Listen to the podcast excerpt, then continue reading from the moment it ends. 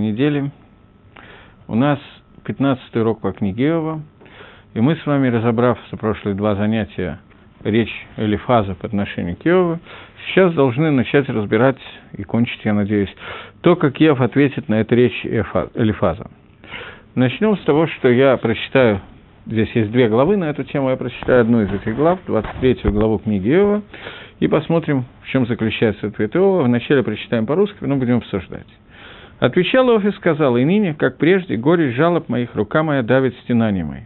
Если бы я мог найти его, достичь места пребывания его, изложил бы я перед ним дело мое, и уликами наполнил уста мои. Узнал бы я слова, которыми он ответит мне, и понял бы, что скажет он мне. Разве станет он полную силу со мной тягаться? Нет. Он лишь даст мне силу, там правота моя рассудится с ним, и спасен я буду навеки от судьи моего. Ну вот на восток иду я, и нет его, на запад и не ощущаю его. Когда на север он держит путь, не вижу его, на юг обратился, не замечаю. Если же мой путь известен, сделает пробу мне, и чист я, как золото. Стопа моя придерживалась его следов, путь его соблюдал, я не отклонюсь. От заповеди его не отступлю, правило мое хранить слова уст его. Но тверд он в одном, и кто его повернет, что душа его пожелает, то и творит. Вот исполнит он положенное мне, и много за ним такого, поэтому боюсь его, высматриваю и страшусь его. И Бог расслабил сердце мое, и всемогущий устрашил меня, и не погиб я во тьме, и скрыта тьма от лица моего». Это то, как перевели на русский язык этот кусочек, двадцать третью главу. Теперь будем постепенно начинать разбирать. Если будут вопросы, вы будете задавать, а если нет, то я буду разбирать своим путем. Давайте я напомню, поскольку мы это хорошо обсудили, но тем не менее, то, как Мальбим Мисакем, то, как Альбим подводит итоги тому, что именно сказал Элифаз, на что сейчас пришел отвечать Иов, на какую, какую часть того, что сказал Элифаз. И то, что говорил Элифаз, Мальбим делит на два кусочка, условно, на две части. Элифаз сказал новую шиту, которая, новая точка зрения, которая состоит из двух вещей. Первое. Тшува – ответ на то, что сказал э, Иов, задавал вопрос по поводу Исурим, который есть у Садика, несчастья, которое у Садика. Из-за того, что он не служил, что Исурим приходит к Садику, несчастье приходит к Садику, в качестве наказания и причина этого в том, что он не служил Всевышнему Башлеймут, целности Батмимут, а именно только во имя Всевышнего. Но у него были различные э, пниот, хицениот, как называют Мальбим, различные повороты в разные стороны. То есть у него были дополнительные стимулы для службы Всевышнего. Для, а именно, для того, чтобы он рассчитывал на получение награды и боялся наказания. Поэтому Всевышний прибавил к нему Исурим, ради того, чтобы его э, проверить и сделать ему в дальнейшем улучшение в будущем мире, то есть дать ему большую награду в будущем мире. Это первый ответ Элифаза. Второй ответ, что он дает Шиву ответ на вопрос, почему Рашоим так удачливо в этом мире, как может такое произойти, что это нужно для того, чтобы оставалось в мире пхирахов шит, свобода выбора у человека, для того, чтобы делать хорошее или наоборот. Что если бы он видел тут же наказание, которое постигает нечестивцев в этом мире, то люди бы боялись сделать какой-то плохой поступок. И у них не было бы свободы выбора. И тогда их авода, их служба, было бы шелола шемшемаем, небо и небес. И на эти обе вещи отвечает э, Иов в двух своих главах. Фактически на этот раз это двадцать третья двадцать четвёртая глава, двадцать третья – это ответ на первое, двадцать четвёртая – на второе. Давайте посмотрим, как он отвечает на это. Первое, первое Таана, первое, о чем говорил Элифаз, это то, что он говорит о том, что нужны были э, несчастья цадиким в этом мире, потому что служба человека в этом мире, она не была шлейма, и он указывает в том числе на Иова, говоря, что твоя служба не была целостной, тмимой, поскольку ты рассчитывал, и так многие люди рассчитывают на э, награду от Всевышнего, и... и что еще, и они боятся наказания. Из-за этого у человека есть несчастье в этом мире, для того, чтобы сделать их авойду цел, цельной, полноценной и так далее. На это отвечает Иов, что эхи этахен, как может быть, что Всевышний послал такие серьезные наказания э, ради такой, в общем, не, не очень большой авейры, которую делают люди. Ради того, что у человека в сердце есть какая-то пния, есть какой-то поворот, есть какой-то изъян, что он надеется на то, что он получит награду от Всевышнего, и это помогает ему исполнять заповеди Торы. Что во всяком случае он оставляет, служит всем мицвот и делает все заповеди, которые говорит Всевышний, и соблюдает все его законы. И не сделал ни одного плохого действия ради того, чтобы он заслужил такой большой оныш. И это говорит Иов в двадцать третьей главе. Давайте сейчас ее посмотрим, а потом вернемся ко второму, что говорит Иов. Говорит Ваян Иов, и ответил Иов и сказал...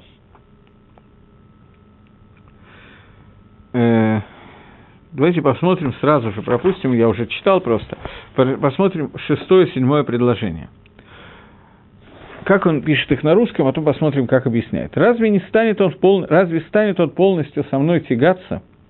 Нет, он лишь даст мне силу, там правота моя рассудится с ним, и спасен я буду навеки». Это говорит Иов. И объясняет, давайте посмотрим, как это звучит на иврите. «Габаров, Коах, Ериф и Мади». Разве в полную силу Всевышний будет ссориться со мной? Ло, нет, агу есим э, льби, только он положит что-то на меня. Сам ешар нохах ему, то есть он наложит на меня полностью силы с ним. Вефалта, и тогда я буду спасен в эненесах мишпати, и суд мой будет вечным. Это два предложения, которые я хочу изначально разобрать, поскольку здесь, как пишет Мальбим, основная часть ответа, который дает Иов Элифазу. Пишет Мальбим. Габаров кох шиур хакатув, шам ешар нох имо габарав йо ивив мади лой. Мы прочитали уже это предложение. Имеется в виду, что когда э, станет он со мной, когда Всевышний станет со мной лицо против лица, и там поставит он йошер, прав, правоту, веитвакех ему, и тогда я смогу с ним спорить бавури вейшалену, ради меня, и тогда я задам ему вопрос. Кипаворзе, разве ради того, что э, он поставит цель спорить со мной, из-за того, что он более сильный со мной, имеется в виду, что ты, э, Элифаз, говоришь, что иссурим, которые приходят на меня, они пришли из-за того, что в моей авойде, в моей службе Всевышнему, была никуда, что я не служил только ради службы Всевышнему. Но во моем сердце была некоторые пниёт, некоторые повороты, внешние атрибуты, ради того, что я надеялся на награду и боялся наказания. Что поэтому не было в моей работе целостности, и ради этого Всевышний привел на меня Иссурим. Хира уйши баавурзе яво ала Иссурим. Разве вот это следует так, чтобы ради этого пришли на меня эти Иссурим настолько серьезные, настолько горькие, как эти, и чтобы Всевышний дрался со мной, боролся со мной, боров кох с такой сильной силой, которой он обладает, ради того, что я аварти, ради того, что я авадати в моей работе, лога я не было у меня, но только, не только тахлисовой, да не только целью служила только моя служба, но в моем сердце также была надежда получить награду и боязнь того, что я, если я плохо служу Всевышнему, то мне это повредит. И... И таким образом, у меня в сердце были не только махшавот, не только идеи службы ради службы Всевышнего. Имеется в виду, что, несмотря на это, тахлис гавойда о мигмата, суть моей авойды, цель моей авойды, цель моей службы, не было не только ради Всевышнего единственно, но еще были дополнительные какие-то мысли, которые я владел собой. И это пэши гадоль кольках, это настолько тяжелое преступление, что за него следует поставить, послать такие огромные иссурим, такие огромные несчастья, что... Ведь, тем не менее, я не аварти, я не сделал авейру, мимицвот гашем, с заповедей Всевышнего, и не пашати пэши гадоль, и я не сделал какого-то большого преступления, которое заслуживает оныша, такого сильного наказания. Если мне удастся достигнуть Всевышнего и задать ему эти вопросы, то это будет тот спор, по поводу которого я буду спорить со Всевышнего. Вальдерих Таназу, и по, с помощью этой Таны, с помощью этой претензии, то есть Иов говорит свою первую претензию, которую он хочет сказать Творцу. Претензия, которая состоит в том, что если так, как ты, Элифаз, объясняешь, что наказания постигли меня за то, что моя работа имела какие-то натиёт, какие-то отклонения в сторону, в ней была надежда на получение награды и страх наказаний, и за это я получил столь серьезные испытания, столь серьезные иссурим, то я хочу спросить Всевышнего такую шейлу. Разве я сделал хоть одну авейру, я сделал хоть одно преступление? Да, вполне возможно, что авойда, которой я работал, в ней есть изъян. Но это разве можно сказать, что я приступил какие-то заповеди Творца? И говорит Иов, что с помощью этой тааны, с помощью этого, этой претензии я смогу лизакот бытин, я смогу удостоиться и выйти победителем в этом суде со Всевышним, и Всевышний оставит меня и перестанет меня наказывать. Потому что Иов продолжает гнуть свою линию, говоря о том, что за всю его жизнь не было ни одной авейры, ни одного преступления, которое он сделал. Элифаз сейчас говорит, что да, я согласился с тобой, что у тебя не было преступлений, есть цадиким, который без преступления получает наказание, не совсем так, как у Достоевского, но несмотря на то, что я без преступления получаю наказание, тем не менее, то, в чем ты меня обвиняешь, это то, что есть некий хиссарон, некоторый изъян в шлемут авойде, в целостности моей службы Всевышнему. За это не положено наказание, за это положено какие-то изъяны, надо их исправить и так далее, и так далее. Но не такое серьезное наказание. И говорит Иов, и фалтал инетов мишавти, что с этой претензией, если Всевышний готов слушать меня и судиться со мной, то с этой претензией я смогу сделать так, что я и на цех бы мишпат, что я выиграю судебный процесс, и Всевышний перестанет меня наказывать и мучить и так далее.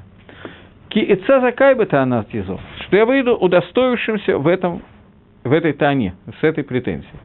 Ветафаз лашон есимби, и он ухватился за высказывание, которое говорит, есимби положит мне, Всевышний положит мне наказание. По своей шите, которая говорит Иов, что нету никакой пхераховшит. Иов возвращается к своей шите, к своей первой точке зрения. Обратите внимание на то, что Элифаз и Иов, когда продолжают споры, также остальные спорщики с Иовом, когда все они продолжают свой веков, они каждый продолжает гнуть одну и ту же линию, и говорить одно и то же. Иов говорит о том, что я уже сказал, что нету пхераховшит, нету свободы выбора. И то, что Всевышний, машигу аветет гашем, то, что человек служит Всевышнему, шем гашем бо умахрихолоза, что сам Всевышний заставляет человека это делать. Аль-Идей Гадият, причина этого, это знание Всевышнего, первичное знание, то, что Всевышний находится выше времени, выше всего, и поэтому он, зная то, что произойдет, заставляет сделать именно эту вещь. «Вэйх аль-едей шело сам би». И, то есть, всю авойду, всю службу, которую я делаю, я делаю ту службу, которую Хашем сам би, которую Всевышний положил в меня. Это Мальбим обращает внимание на то, как говорит Иов э, в седьмом пасуке. «Сам йошер нахохимо», что Всевышний положил эту праведность, это правильное поведение, он положил в меня. И вот это «положил в меня», за это цепляется Мальбим, в кавычках цепляется, для того, чтобы объяснить шиту, которую говорит сейчас Иов. Он говорит о том, что как Всевышний может наказывать за ту нецельную работу, которую я сделал, хотя понятие авойда Всевышний сам вложил в меня. И хиюф авойда, и то, что я делаю, все, это то, что я, то, что я делаю вынужденно, потому что это вложил в меня Творец мира. Если Всевышний не вложил в меня возможность того, что моя работа будет авадата шлима, то, то есть он не вложил в меня авойду, которую я буду делать, службу Всевышнему, которую я буду делать без пниот хицениот, без внешних поворотов, баавур зей рифими веров коах. И за этого он Всевышний сейчас будет со мной воевать, сражаться и так далее. Это первое, что говорит Иов. То есть его таана как бы делится на две тааны. Начнем, попытаемся их лисакем одновременно. Первая часть Таны говорит о том, что ты, Элифаз, обвиняешь меня в том, что моя авойда была не авойда шлима. Она была не цельная, я надеялся на награду. Окей, принято, допустим, что это так. Если то, что ты говоришь, это правильно, то ты хочешь сказать, что Всевышний наказывает меня за то, что во мне была какая-то пния, какой-то поворот в сторону того, что я это делаю ради награды, а не ради того, чтобы служить Всевышнему только. Первый, пункт первый, если это так, то где авейра, которую я сделал? У меня нет ни одной авейры в мире, которую я совершил, ни одного преступления, которое я сделал. За что же мне положен такой серьезный оныш? Может быть, награда, которую я должен получить, должна быть поменьше, но наказания такого не должно быть. Здесь идет общий лейтмотив о том, что существует два параметра – награда и наказание. Награда идет за мицву, которую человек сделал цельно полностью, наказание идет за нарушение. Нарушения не было, поэтому наказывать не, на, не за что. Это первое. Второе, что я спросил бы Всевышнего, и говорит Иов, я бы вышел закай в этом суде со Всевышним, с Творцом, если бы то, что ты говорил, это были правильные таанот, правильное понимание того, что делает со мной Творец. То я бы его спросил, что ведь моя авойда, она на самом деле запрограммирована тобой, Творец. Ты вложил ее в меня, сам Би, говорит э, Иов, ты в нее вложил меня. То, что я делаю, это то, что вложено во мне. И разве теперь можно меня наказать за то, что ты вложил в меня таким образом, что у меня есть натия, стремление к получению награды?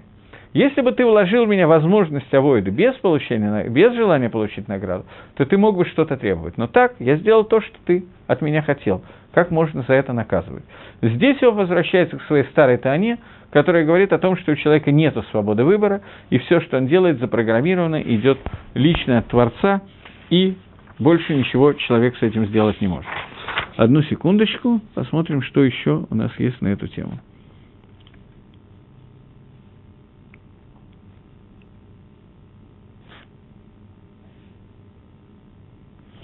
Второе, второй пункт, я возвращаюсь к Гагдаме, то, что Рамбам, э, э, Мальбим пишет в предисловии, когда он говорит о том, что второй пункт состоит, того, что говорит Иов, состоит в том, что если бы я воевал, спорил со Всевышним, который знает истину, тогда выяснилось бы, что на самом деле логайтава датола шемпнияхи ценишь, что и то, что ты, Элифаз, говоришь, это вообще неверно.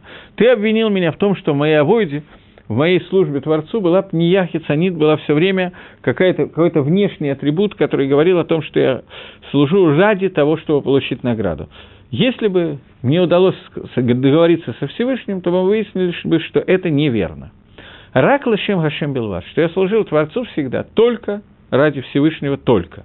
Шаагам шаалали фамим барухо керега, что несмотря на то, что могло такое случиться, что иногда на одно мгновение была какая-то идея «Шигуни тле бахасагат сраха», что с помощью своей службы Всевышнего я достигну какие-то свои нужды, «Выколи не нав миашем», и все иньяним, которые мне нужны, все, что мне нужно, что придет от Гашема в качестве награды за это, «Быкользе», тем не менее, «Едбанен тейков», я тут же думал на эту тему, ловил себя на этой мысли, «Вышавалювала то ли шмо было шумпния». Я тут же возвращался к работе ради Всевышнего без всяких дополнительных каванот, без надежды на получение награды, без идеи получения награды. Умизе гохиях шицеткато кварк цувава кзура. Отсюда Иов продолжает, это второй пункт, который он сказал, и отсюда он продолжает снова гнуть свою линию. И говорит о том, что отсюда мы видим, что несмотря на это я получил наказание, испытание, значит мы видим, что весь циткус человека, вся праведность человека, она с самого начала кцува в экзураме решит.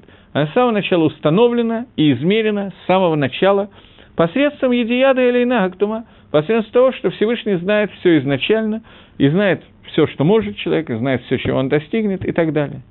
Лахен, поэтому, несмотря на то, что как только у меня возникала какая-то идея, что, может быть, Всевышний даст мне награду за мою службу, я тут же отказывался от этой идеи, тем не менее, я не получил за это награду, который должен был бы получить, по идее, за то, что я сразу же возвращался к работе Лешем Шамаем только. Почему я не получил за это награду? Потому что этот циткут, эта праведность моя, была измерена изначально со времени, когда я был создан, а может быть, еще раньше. Потому что Акодыш Бару, который знает все и находится выше всего этого, он измерил и вложил в меня эту праведность, поэтому награду давать не за что.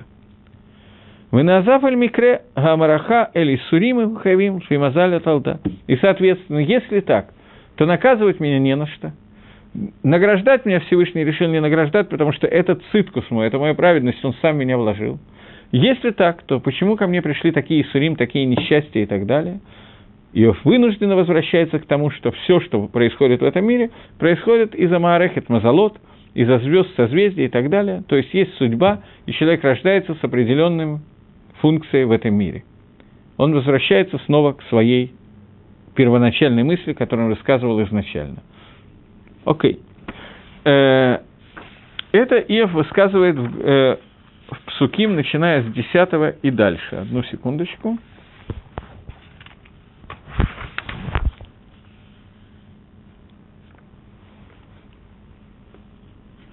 Десятый пасук говорит: «Если ему же мой путь известен», то есть возвращаемся к старой идее о том, что Всевышний знает все изначально, и это едия, и это знание его определяет судьбу человека, и человек лишается свободы выбора. «Сделает пробу мне чистый я, как золото, Если Всевышний проверит мои каванот и так далее, то они, ни одной авейры нету, я чист, как золото.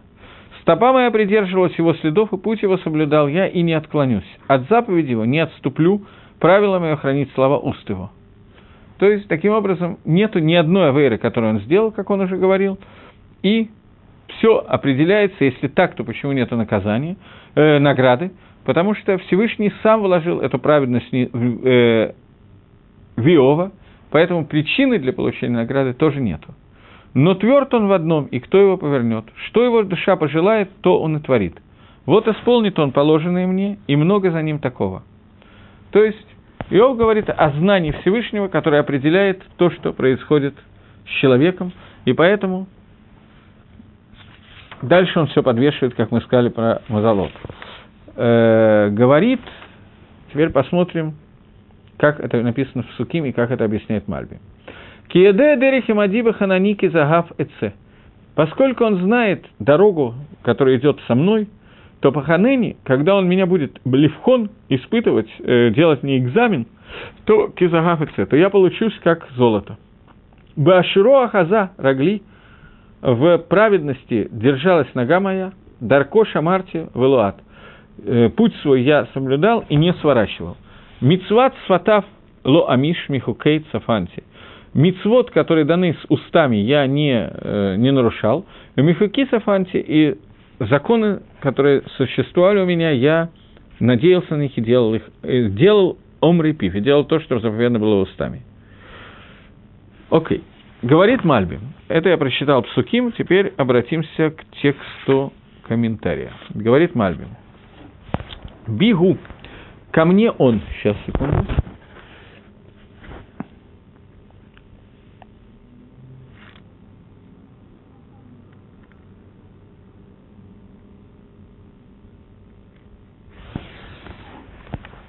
Но несмотря на то, что я не могу знать пути и понимать, что хочет Всевышний, ведь несмотря на это, он знает мой путь и идет со мной. Он может найти меня. То есть Иов до этого говорит, говорит, что если бы я смог найти Творца и обратиться к Нему, познать Его пути, то я бы мог обратиться к Нему и сказать о том, что я сделал то-то, то-то и то-то, и объяснить свою праведность и доказать свою правоту. Но я не могу этого сделать, куда я не иду, я не нахожу мудрости Всевышнего. Но он-то знает мои пути, продолжает Иов, и он знает той дорогой, по которой я иду и по которой я пойду, чтобы он мог быть со мной. Если так, то если... вот разве он испытал меня и не получился я как золото, которое выходит во время этого экзамена без всякого золота, без всяких отбросов. Так, если не найдется в моей работе никакой махшоват пигуль. Существует такое понятие авойда, которое авойда бейт мигдаша, работа, которую делали коэним в храме. В этой авойде существуют определенные каванот, определенные намерения, которые делает авойда псула. Авойда – это четыре работы, которые делают коэним, принося жертвы. Э, скажем так, э, зрикат дам, например, шхита, или шхита не обязательно коэн делает, но неважно. Зрикат дам – поливание жертвенник кровью. Это одна из работ, и шхита – это другая работа, о которой идет здесь речь. Во время, когда человек, который делает шхиту или бросает кровь, имеет кавану, намерение, что жертва будет съедена после положенного времени, то это называется махшеват пигуль. Это называется махшова, которая называется пигуль. Пигуль делает жертву негодной к жертвоприношению. Таким образом, она становится посольной. Говорит Иов, что если бы Всевышний прочитает все мои мысли, а он в состоянии читать мысли и знает, что они представляют собой, то он увидит, что в моей авойде не было никакой махшеват пигуль. Моя авойда, не было в ней ни одной мысли, которая бы сделала эту авойду непригодной. «Кибо широ их зарогли», потому что в праведности постоянно находилась моя нога, «мицадей рогли гаяба ашро», то есть мои шаги были постоянно в направлении праведности, то есть ради, ради того, чтобы моя душа была, э, находилась в ошере, в богатстве, в духовном богатстве, а не для того, чтобы богатство получило ошер, получило мое тело. То есть все время, когда я жил на этой земле и выполнял какие-то действия, которые я делал, то я все время заботился о том, чтобы богатой стала моя душа, а не мое тело. Война, которая есть между телом и душой, фактически, это и есть милхомит, война, которая происходит между Ецер-Хатов и Ецер-Хара. между дурным и хорошим началом. Понятно, что в душе есть оба начала, и дурное, и хорошее начало в человеке. И понятно, что они сражаются друг с другом и решают свои отношения друг с другом. Но их отношения выясня... на уровне решения этих отношений решается, кто будет руководить действиями тела. Душа, э, духовная душа, божественная душа или животная душа, которая, в общем, нуж... определяет нужды тела. Говорит его, «Вагам дарко шамарти, и все мои пути я соблюдал, что я шел только по путям Всевышнего, и не сворачивал я никогда с них, что постоянные мои пути совпадали с желаниями Творца, а не уводили меня куда-то в сторону». Мицвот сватав шамарти, мицвот, который сказал Всевышний, уста Всевышнего, то, что он сказал, я соблюдал. «Вело амиш». «Ласот ракфим садашем» – я никогда не стремился сделать что-то, кроме заповедей Всевышнего, а не то, как решает обычно сейхаль энаши. Не то, как у друг... обычно у людей работает, не духовное желание сделать то, что хочет, от меня хочет Творец, а то, что я хочу понять и решить сам, что именно я буду делать. И этого я никогда не делал, говорит он. В тринадцатом предложении говорит Иов, тверд Всевышний в одном, и кто его повернет? Что душа его пожелает, то и творит. Вот исполнит он положенное мне, и много за ним такого. Говорит э, Юд Гимел, давайте я прочитаю на иврите, посмотрю, как это звучит. Э, говорит Иов, «Вегубе хат, умиеше вену». А он находится в своем единстве, и кто вернет его? «Венавшо и втава и ас». И то, что душа его хочет, то он и сделает. Говорит э, Мальбим, имеется в виду, что он знает тот, ту дорогу, которую он идет со мной, и он со мной в единстве находится, что Всевышний знает мой, мой путь посредством той едии, того знания, которое у него было с самого начала, что он уже знал раньше, что ради этого э, «шеавот ото», что так я буду ему служить, и что моя работа будет э, чиста, как золото, без всякой примеси. И что мои ноги будут находиться только в месте, куда надо идти для того, чтобы получать духовное богатство. И все это знает Творец, э, знал всегда, до, поскольку у него есть идея академит, знания первичные. И поэтому не было у меня никакого выбора и никакой пхирыхавшит, чтобы выбрать другой путь. Поэтому, э, что, и что если бы я это мог сделать, то это было бы шинуй изменения э, в знании Всевышнего. Что после того, как я выберу, как, выберу какую-то другую дорогу, то изменится знание Творца. И тогда получится, что он не знал, что именно я выберу. И эта другая дорога, как она будет другой, чем была задумана изначально. А это невозможно сделать, потому что Всевышний Б-эхат. Здесь он подчеркивает, Вгу Б-эхат, а он в единстве. То есть, объясняет Мальбим, в единстве, полном единстве, стопроцентном единстве. А в этом единстве невозможно, чтобы было какое-то добавление. То есть, когда мы говорим «Гашем и Хат», когда мы говорим о единстве Творца, то мы говорим, что единство Творца включает в себя отсутствие каких-то разногласий, какого-то расщепления и, и какого-то изменения. И это единство включает в себя стопроцентное знание, которое вытекает из самого понятия единства Творца. И после того, как он уже знает с самого начала, по какой дороге я иду, и что я буду абсолютно тамим лишмо, и что я буду абсолютно цельным ради Всевышнего, если так, ми и шевенов навшотов и яс, кто возвратит и кто что-то может сделать, кто может вернуть к зеру распоряжение Творца, которая сделана была посредством его первичного изначального знания, и кто тот, который может сделать так, что будет у него еще какая-то свобода выбора, для того, чтобы хотеть какую-то вещь от самого себя и иметь свою собственную бхиру, свою собственную свободу выбора, чтобы делать в соответствии с моим желанием. А это невозможно, потому что тогда автоматически мы придем к тому, что будем отрицать Эцад Гашем, совет Всевышнего, который знает с самого начала. И, а это будет отрицать единство Всевышнего. То есть, если несмотря на то, что Всевышний знает изначально какие-то вещи, которые будет делать человек, у человека остается свобода выбора, и он может выбирать что-то другое, то это отрицает понятие единства Творца. А этого сделать, говорит Иов, никак нельзя, потому что Шма Исроэль, Хашем Элокейну, Хашем Эхад, слушай, Израиль, Всевышний наш Бог, Всевышний един. И мы не можем отрицать, не дай Бог, Халилова Хас, это единство. Ашер Мизем Ивар, из самого понятия единства Творца следует, что не может быть сделана та вещь, которая является противоречием с его знанием, что если такое произойдет, то произойдет изменение его знания, и будет изменение самого отсмут, не дай Бог, самого понятия корня самого Всевышнего.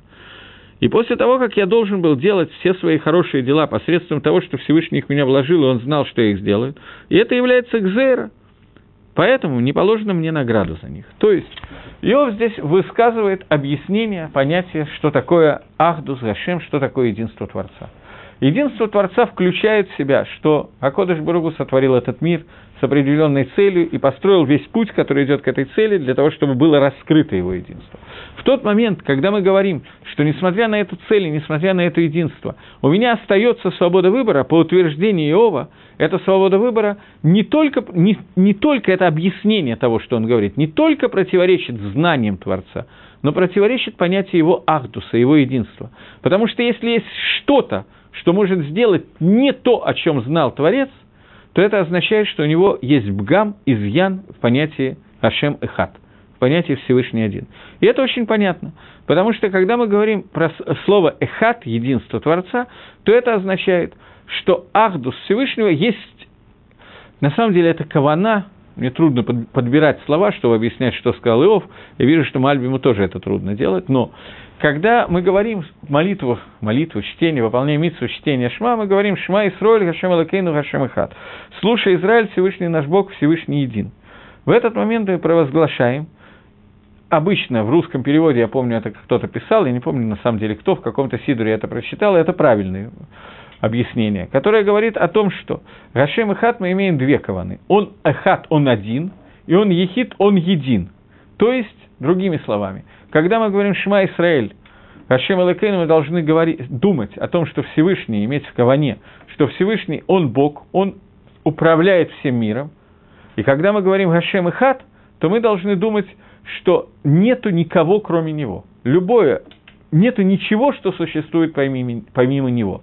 Все остальные вещи, которые созданы в, этом, в этих мирах, во всех мирах, они существуют только то время, пока Всевышний воздействует на эту вещь. Как только он прекращает свое воздействие, эта вещь исчезает, потому что «эйн од милвадо» – нету никого, кроме него. Это то, что мы должны думать. Все остальное – это брия, это создание, которое создано им, но он – это то, что сделал их, и то, что дает им существование. И нету никого, кроме него. Настоящее существование, настоящий магут, ацмут, есть только у Всевышнего. Говорит Иов, что в этот момент, если мы так понимаем понятие ахдута, а иначе понимать его нельзя, то в этот момент, когда мы делаем что-то, что противоречит знанию этого энсов, этого бесконечного, этого ахдута, этого единства Творца и так далее, то таким образом есть что-то, что противоречит этому ахдуту, и таким образом мы уже не можем сказать «Гашем и Хат». Мы не можем сказать «Шма Исраэль, Хашем Элокейну, Хашем Эхад». Поэтому мухрах сказать, что ни один человек не может сделать ничего, что не задумано изначально Творцом. Я говорю с таким опломбом и так далее, вещи, которые абсолютно неверные. Рамбам об этом пишет в книге Морена Лухим и так далее. Но это ошибка Иова, из-за которого он не мог понять, как может быть Пхирах Авшит. У него есть много доказательств этому, но то, что я говорю сейчас, как описывает это Мальбим, так Мальбим воспринял и объясняет свара, логику, почему Иов считает, что не может быть свободы выбора, при том, что Всевышний все знает. Обычно мы это воспринимаем, эту кушью, которая очень известная кушья, которую задавал Рамбаму, задавали в Морена Лухим различные философы, он с ними спорил, и Твакех с ними и так далее, но суть этой кушьи состоит в том, что, как по-простому в Рамбаме она написана, что не может быть, и так до сих пор, Дерих Агав так до сих пор объяснял Иов, что человек, который, э, человек не может сделать то действие, которое не было бы известно заранее Всевышнему. А раз Всевышний знает то действие, которое я сделал, то я вынужден делать то действие, знание о котором было у Творца раньше. Это простое понимание. Здесь Иов приходит к следующему слову. Он говорит, что сказать иначе, это значит, что я могу сделать что-то, что не замыслил изначально Всевышний, и тогда это бгам, изъян в понятии ахдуса, единства Творца. И это новый хидуш, который он сейчас говорит, чтобы ответить Элифазу, который говорит о том, что изначально Всевышний предоставил тебе какую-то свободу выбора. Рамбам отвечает на этот вопрос, что мы не можем знать ответа на этот вопрос. На вопрос Иова отвечает Рамбам в книге Морей Новахим, что от человека скрыто знание этой темы. Да знать технически невозможно. Те, кто пытается, есть люди, которые пытаются делать, давать ответы на эти вопросы, и чего греха таить, я тоже это делал неоднократно, на различных лекциях для начинающих и так далее, просто потому что не видно другого пути, надо что-то отвечать, но все ответы, которые мы все даем, они, на мой взгляд, неверны. Если кто-то скажет иначе, я не буду с ним спорить, но так пишет Рамбам, во всяком случае, поэтому остановимся на том, что Рамбам так считает. Почему эти ответы неверны? Потому что обычно человек, лектор, преподаватель, который пытается дать ответ на этот вопрос, он говорит о том, что существует определенное как бы пространство и время, в котором человек свободен в своем свободе выбора. Есть что-то выше этого, где у человека уже свободы выбора нет. Но до определенных гвулот он находится со своей свободы, со своей свободой выбора. Это очень похоже на собачку, которую сажают на цепочку, и на длину этой цепи у нее есть свобода выбора. Не это лихойра имеет в виду Тора. Я сам давал ответы на этот вопрос. Лихойра не это имеет в виду Тора. Иначе бы Иов не мог ошибиться в такой простой вещи. Тора имеет в виду значительно больше. Она говорит о том, что человек полностью обладает свободой выбора, и его свобода выбора в состоянии влиять на связь между Творцом и мирами. То есть она влияет на все миры, и это то, что создал Всевышний для человека возможность повлиять на эти миры. Поэтому он называется Адам, который создан бецелем Элаким, по образу Творца. У него есть эта возможность, и в этом заключается его свобода выбора. Кушья на это состоит в том, как если человек это может сделать. И Всевышний создал себе компаньона. Как это не нарушает его понятие «ахдус», единство Творца, и как это не противоречит тому, что Всевышний стопроцентно знает, какой именно выбор я сделаю. Это то, то, что кашел Иов, и поэтому Иов не может дать ответ на этот вопрос, и поэтому он говорит, что свобода выбора отсутствует. Это то, с чем с ним спорят Элифаз и остальные двое спорщиков, но пока не, может, э, не могут переспорить ни тот, ни один другого, ни, никто никого. Окей. Э,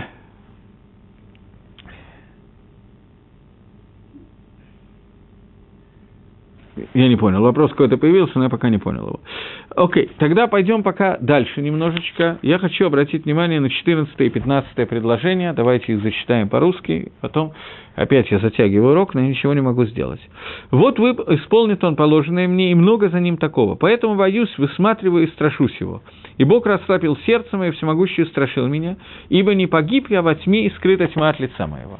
Говорит Мальбим. Здесь очень хорошо переведено, поэтому я просто зачитаю Мальбима. «Ки...» Сейчас, одну секунду, нет, мне все-таки надо воспользоваться ивритским текстом, чего-то мне не хватает.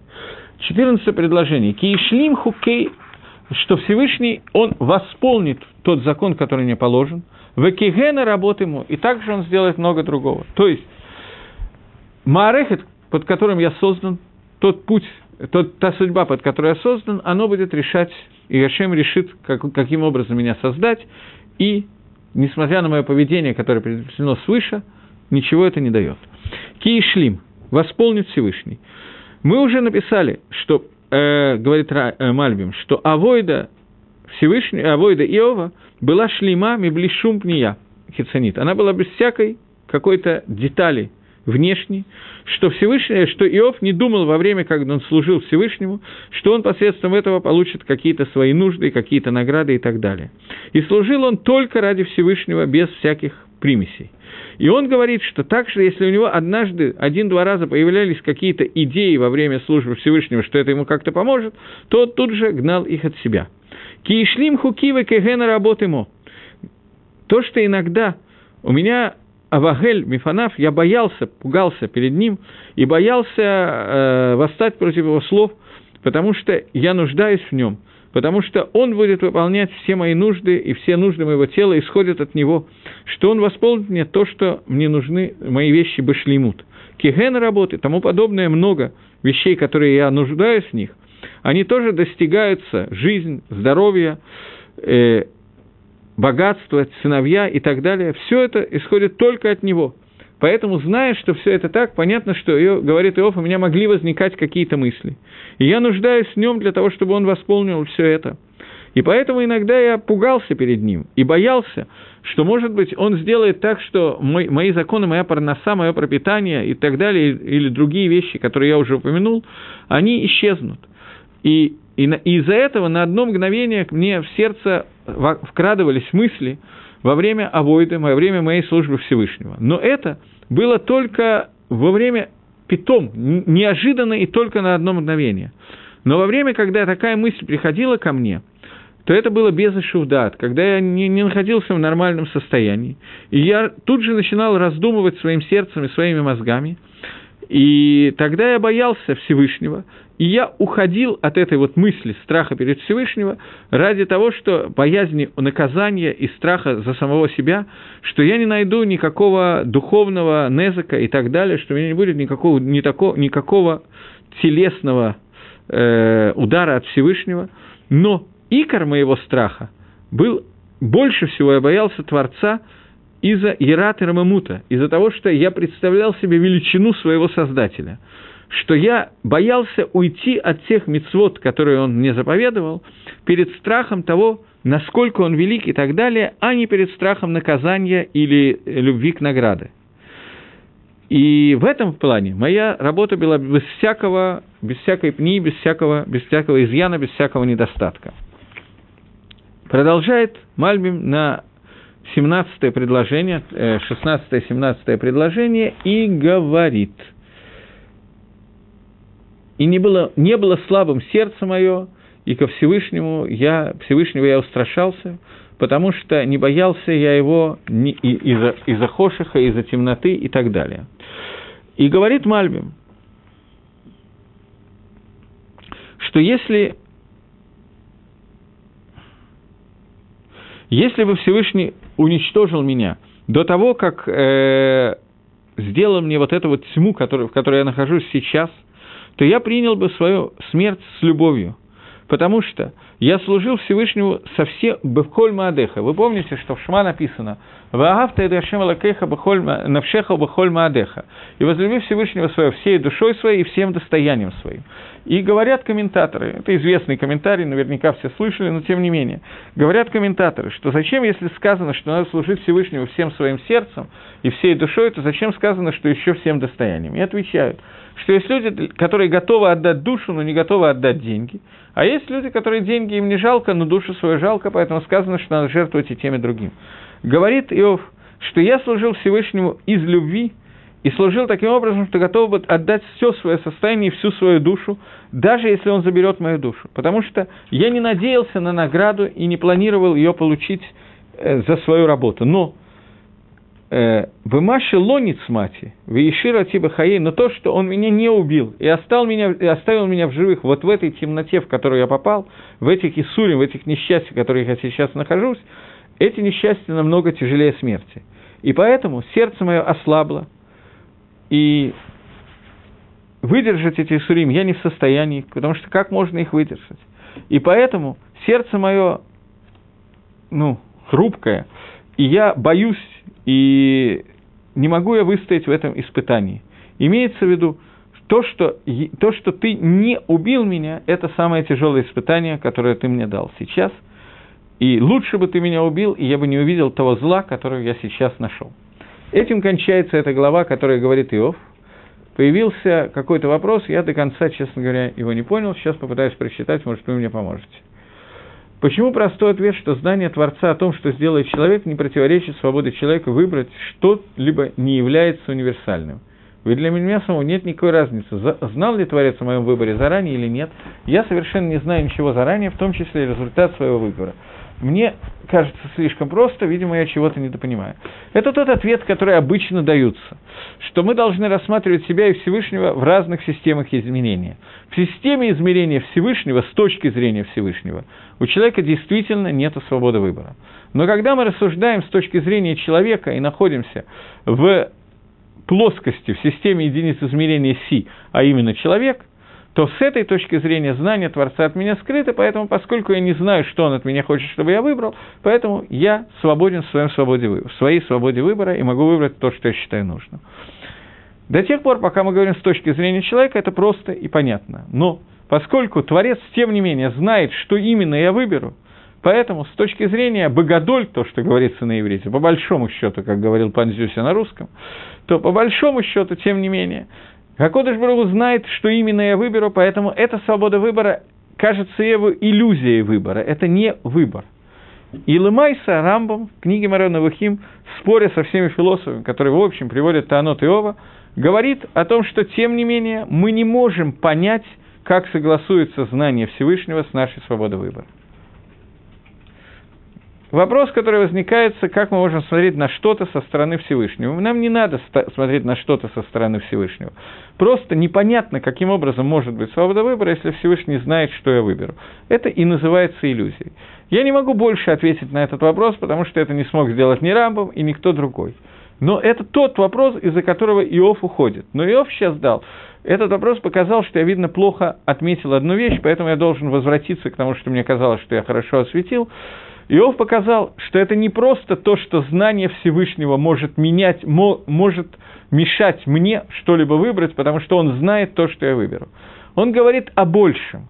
Иов говорит, что если я, мне дается, несмотря на знание Творца, мне дается решить, что именно я сделаю и как я буду себя вести, то появляется новая система измерения. Система измерения, кроме Всевышнего, еще система измерения, которая называется «Я». Если появляется вторая система измерения, то это бгам, изъян в понимании единства Творца.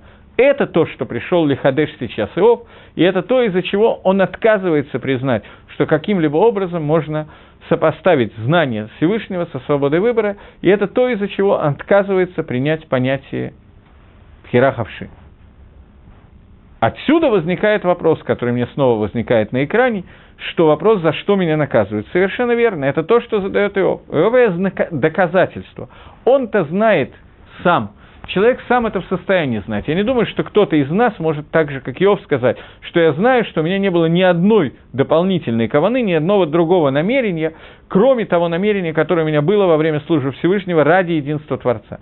Но Иов нам сообщает, что он не думал ни о чем другом, кроме единства Акодыш Барух Ху, и кроме того, что он выполняет волю Творца, когда он делал то, что от него хочет Творец. Если на секунду у него возникала какая-то идея, то он тут же его отбрасывал, эту идею. И тем не менее, тем не менее, он не получил за это награду. Иов знает, так он считает, почему он не получил награду. Он не получил награду, потому что награду давать не за что, поскольку награда бессмысленна, поскольку эта праведность вложил в него сам Всевышний. Поэтому, поскольку у него не было никакого выбора, кроме как идти в соответствии с этой наградой, поэтому награда он не получил. Если так, то тогда непонятно, а тогда за что наказание? Ведь для наказания тоже все, что я сделал, я сделал по воле Творца. Новый вопрос. Если страдания посылаются для того, чтобы очистить, Иов был праведником, то ему нечего очищать. Может, для того, чтобы эти страдания прошли зря, к нему была, к, к нему была присоединена другая душа, которая нуждается в исправлении. То есть не Ибур, наверное, имеется в виду, а Дибук, наверное, имеется в виду. Как мы видим, никто из утешителей Иова такую идею не высказал. Иов сейчас отвечает конкретно Элифазу. Обратите внимание, что разным людям он отвечает по-разному, потому что у них немножко разные таанот. Таана Элифаза состоит в том, что служба Иова имела изъян, имела бгам, и именно поэтому к нему пришли страдания. Он отвечает, что у меня не было бгама, а страдания пришли, потому что я родился под такой мозалем, под таким, такой звездой, под такой судьбой, что ничего не сделаешь, страдания должны были быть прийти. Он не отвечает, что, может быть, ко мне пришли ни, ни Элифаз, ни Цафар, ни Бельдат, не хотят сказать, что страдание Иова связано с тем, что он получает страдания за весь мир или за кого-то другого и так далее. Это почему-то здесь вопрос этот не поддается обсуждению. Во всяком случае, по Мальбиму. Может быть, кто-то другой немножко иначе скажет, это возможно. Но мы сейчас идем только по одному Магалаху, только по одному пониманию, понимание, которое связано с Мальбимом. Поэтому нет. И поэтому Иов остается вне знания, пока на этом шлаве, вне знания, за что ему положено наказание. двадцать четвёртая глава книга, этой книги Иова, она говорит о второй части К сожалению, у меня очень мало времени, но, тем не менее, хотел бы ее закончить. О второй части ответа Иова Элифазу, которая говорит, во второй главе он стирает, противоречит, отказывается от слов Элифаза, о том, что Элифаз говорит причина, по которой Рашоим удачлив в этом мире, что посредством этого мы видим, что, как он это отказывается. Элифаз говорит о том, что почему Рашоим так удачлив в этом мире, потому что иначе будет отсутствовать свобода выбора, Элифаз тоже гнет свою линию, люди будут видеть, что Рашоим наказывают за их преступления, и тогда у людей будет натия, будет склонность не делать авирот, чтобы не получить наказание. И тогда будет изъян в свободе выбора, человек уже будет, его свобода выбора будет нецельной. Понятно, что Иов этого принять не может, потому что для него нет свободы выбора. Но сейчас он отвечает, «Лышитатха, по твоему объяснению, Элифаз, ты тоже не сходишься с тем, что ты говоришь». Он объясняет таким образом, что он показывает Элифазу, что есть рашоим, которые просто уничтожают мир постепенно. И они мешают любому нормальному существованию человечества. И Всевышний не приводит их к уничтожению для того, чтобы убрать их зло из этого мира и для того, чтобы они не уничтожили этот мир. Что если бы была гашгаха, если бы было влияние Всевышнего, и Всевышний следил за этим, ведь вторая часть Иова говорит о том, что он пришел не только к отсутствию пхирахавшист со стороны человека, но он пришел к тому, что нету гашгаха протин, нету частного влияния Всевышнего на этот мир, и мир управляется только общим определением, Всевышний дает какое-то импульс и влияние на этот мир, чтобы мир мог существовать, а все остальное происходит так, как было запрограммировано заранее, независимо от поведения людей в этом мире. Если это так, если бы Всевышний было гашгаха протит, как ты, Элифаз, хочешь сказать, что если Всевышний следил бы за всем поведением, то следовало бы ему сохранить вообще нас от этих людей, которые делают незак и уничтожают мир, и уничтожают понятие существования на мире. И это вторая. Что Элифаз на это сказал? Элифаз на это сказал, что Всевышний этого не делает, потому что если такое сделать, комментария Мальбима на русском языке нету, насколько мне известно. Комментарий Мальбима на русском языке я никогда не видел. Но э, если бы Всевышний сделал это и уничтожил Рашоим, то, говорит Элифаз, то у нас было бы изъян в свободе выбора, потому что людям захотелось бы пойти по неправильному пути, то есть по правильному пути, но у них бы была натия, была склонность выбрать более легкий выбор. Говорит он, говорит Мальбим, что это не так, потому что есть такие рашоим, которые живут где-то далеко у чертовой бабушки от Ишува, от населенных пунктов, морские разбойники и так далее, которых вообще никто никак не видит. Они ночью делают набеги и потом исчезают и так далее. Но с Мальбимом... Окей, okay. Они делают набеги, и они отделены от Ишуа. Если их уничтожить, то никто никогда об этом не узнает. И... они перестанут грабить, и, тем не менее, люди не увидят их наказания. И Всевышний мог бы их наказать тайным способом, так, чтобы это было бы неизвестно человечеству. И это бы не повредило нашей Пхире и нашей Авойде. Есть на Иов Рамбан, есть комментарий Рамбана на Иов на русском языке, мне пишут, это я тоже знаю, но, насколько я знаю, это совершенно другой комментарий. Иов – это одна из самых трудных книг Танаха, и я, может быть, зря на нее замахнулся, но поскольку мы уже примерно половину прочли, то я надеюсь, что мы с Божьей помощью дойдем до конца, быстрее или медленнее. И я бы не хотел уходить в другие комментарии, просто потому что каждый Магалах, каждый путь объясняет ее по-разному. Я хочу пройти по одному пути и увидеть четкий спор между Евой и его спорщиками для того, чтобы прийти к какому-то результату и понять, в чем было испытание Иова. Если так, то было бы правильно, говорит Мальбим, уничтожить всех этих людей, всех этих нечестивцев так, чтобы об этом никто не знал, и это было неизвестно человечеству. И в связи с тем, что этого не делает Творец мира, приходит Мальбим к очередному доказательству, что мы видим, что Всевышний не мажгиях, не следит за, со всеми деталями над тем, что происходит, а все передал под э, Маарехет Мазалот, то есть под управление звездом и созвездием и так далее. И, а поэтому он кричит горьким криком, за что Всевышний делает ему такую темноту и испытывает его и так далее. Поскольку у меня уже очень мало времени, я хочу прочитать двадцать четвёртую главу на русский, где обратить внимание, где Мальбим увидел то, о чем мы сейчас говорим. Почему же не, не, не следит Всевышний, не блюдет Всевышний сроки суда и познания не видит дни их?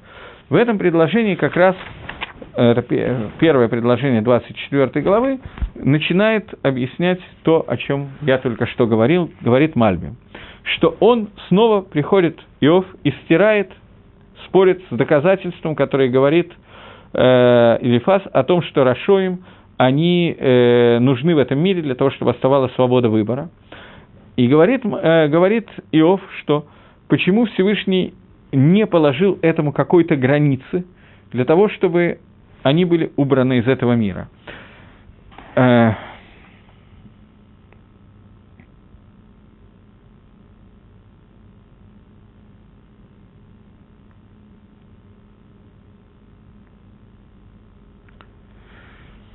немножко более сложное место, чем я подумал. Окей, придется нам прочитать Мальбиму.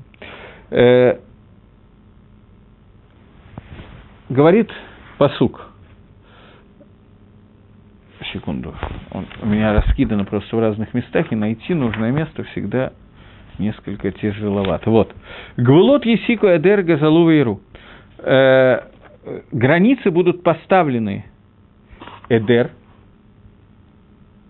сроки, и они будут э, не увидят, будут воровать, и, и будут и, и, нету границ зла, как бы кицур, нету границ зла, это то, что хочет, хочет сказать пасук. Говорит Мальбим, «Юдим ло хазу имав». А, это следующий, наверное, пасук. Это следующий пасук, который... На... Нет, нет, нет. Те, кто исследует Всевышнего, те, кто занимается с помощью июна, с помощью исследованием понятия Творца, они не могут увидеть границ Творца и не могут узнать время его дней и так далее, потому что они не могут увидеть, каким образом Всевышний может поставить себя в рамки, которые будут соответствовать рамкам времени. И после этого, после того, как философы уже определили, философами Рамбам, э, Мальбим называет те, кто исследует понятие Творца, те, кто говорят о Всевышнем. После того, как философы определили, что Всевышний, он выше, чем понятие время, после этого как можно узнать, как «эйх еда» – это «наасебазман». Каким образом определяется знание того, что находится внутри времени? Ведь его знание, оно знание не просто каждого момента, который произойдет. Его знание – это знание вне времени, знание ацмуто, знание истины, настоящей истины. После того, как это, философы к этому приходят, то начинается разговор о том, что есть многое количество рашоим, нечестивцев, которые искореняют весь мир, разрушают его. Их рашаидство настолько большое, что оно не, не знает границ. И если бы была Гашгаха протит, если бы Всевышний влиял на этот мир, то следовало бы, чтобы он истребил их и полностью очистил от них мир. Но мы видим, что Творец этого не делает. И Таана Элифаза, что он это не делает, потому что иначе, естественно, Бирахавши, Пхирахавши, она не помогает, например, понять, мне придется своими словами сказать, потому что нет времени, она не помогает понять, почему, например, в мире существуют пираты.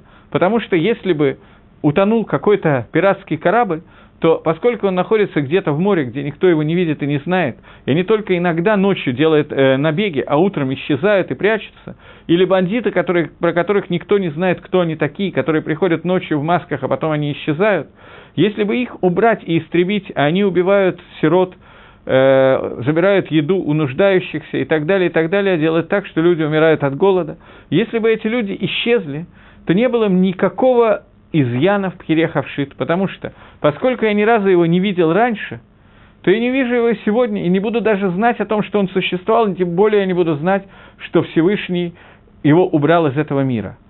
И вот это таана, которая показывает, что Всевышний не влияет на мир, Бхашгаха протит частным влиянием, и не наказывает рашоим, и это таана, с помощью которого он отодвигает Элифаза, и говорит, что раша, которому тов в этом мире, нечестивец, которому хорошо в этом мире, это не причина. Причиной этого не может являться то, что это сделано для того, чтобы в этом мире не было, э, не было в этом мире наказания раше, для того, чтобы оставалось пирахавшит, потому что мы видим, что иногда это работает правильно, но иногда это может быть совершенно иначе. Что в тот момент, когда никто не знает о существовании этого раши, если он исчезнет, это никак не повлияет на мою свободу выбора и не на свободу выбора ни одного человека, и тем не менее Всевышний не убивает этих рашоим, поэтому причина, которую ты говоришь, причина неверная. А раз другой причины ты не нашел, то мы должны вновь прийти к тому же, говорит Иов, к тому, что Всевышний не управляет миром через Гашгаха Прати, а управляет миром только через Маарехет, то есть через Мазалот, То есть миром управляется судьба, тот, как, то, как Всевышний его изначально создал, и все запрограммировано, и ничего не зависит от нашего поведения. Это очередной раз способ, которым Иов отбивает Элифаза. Э, появился еще один вопрос, но он останется на следующий раз, потому что у меня истекло время. И я думаю, что двадцать четвёртую главу мы еще раз прочитаем хотя бы по-русски и начнем разбирать в следующий раз следующие вопросы. Всего доброго, до новых встреч.